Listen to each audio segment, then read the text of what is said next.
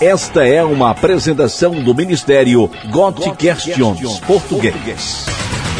Pergunta: O que deve ser diferente em um casamento cristão?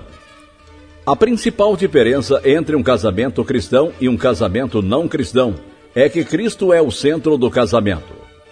Quando duas pessoas estão unidas em Cristo, o seu objetivo é crescer na semelhança de Cristo ao longo do casamento. Os descrentes podem ter muitos objetivos para o seu casamento, mas a semelhança de Cristo não é um deles. Isso não quer dizer que todos os cristãos, quando se casem, imediatamente comecem a trabalhar em direção a esse objetivo.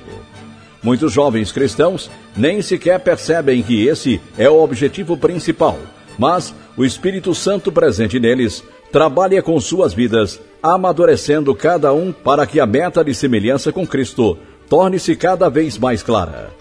Quando ambos os parceiros têm como objetivo principal tornar-se mais e mais como Cristo, um casamento cristão forte e vibrante começa a tomar forma.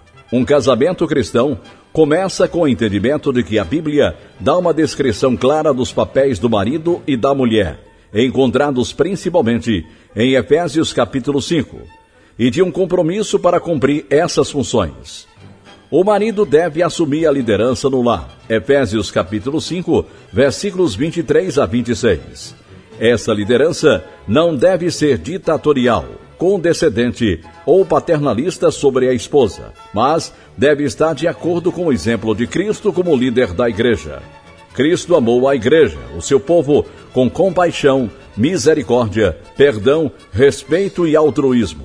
Nesta mesma forma, os maridos devem amar suas esposas. As esposas devem se submeter aos seus maridos como ao Senhor. Efésios capítulo 5, versículo 22. E não porque ela deve ser subserviente a ele, mas porque ambos devem sujeitar-se uns aos outros no temor de Cristo. Efésios capítulo 5, versículo 21.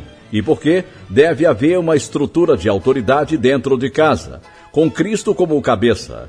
Efésios capítulo 5, versículos 23 e 24.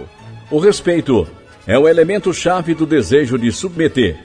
As esposas devem respeitar os seus maridos como os maridos devem amar suas esposas. Efésios capítulo 5, versículo 33. O amor mútuo, respeito e submissão são a pedra angular de um casamento cristão. Construído sobre esses três princípios, o marido e a esposa vão crescer à semelhança de Cristo, aproximando-se um do outro cada vez mais ao amadurecerem em obediência a Cristo. Um outro componente chave de um casamento cristão é o altruísmo, conforme descrito em Filipenses capítulo 2, versos 3 e 4. O princípio da humildade descrito nesses versículos é crucial para o matrimônio cristão. Ambos, o marido e a mulher, devem considerar as necessidades do seu parceiro antes das suas, o que requer um despreendimento que só é possível pelo poder do Espírito Santo que os habita. A humildade e a abnegação não vêm naturalmente da natureza humana caída. Eles são características que somente o Espírito de Deus pode produzir, nutrir e aperfeiçoar em nós. É por isso que fortes casamentos cristãos são caracterizados pelas disciplinas espirituais: estudo da Bíblia, memorização das Escrituras, oração e meditação nas coisas de Deus. Quando ambos os parceiros praticam essas disciplinas, cada um é fortalecido e amadurecido, o que naturalmente fortalece e amadurece o casamento. Esta foi uma apresentação do Ministério God Questions Português. O Ministério God Questions busca glorificar o Senhor Jesus, fornecendo respostas bíblicas às perguntas de hoje através da internet. Visite-nos online www.godquestions.org/português.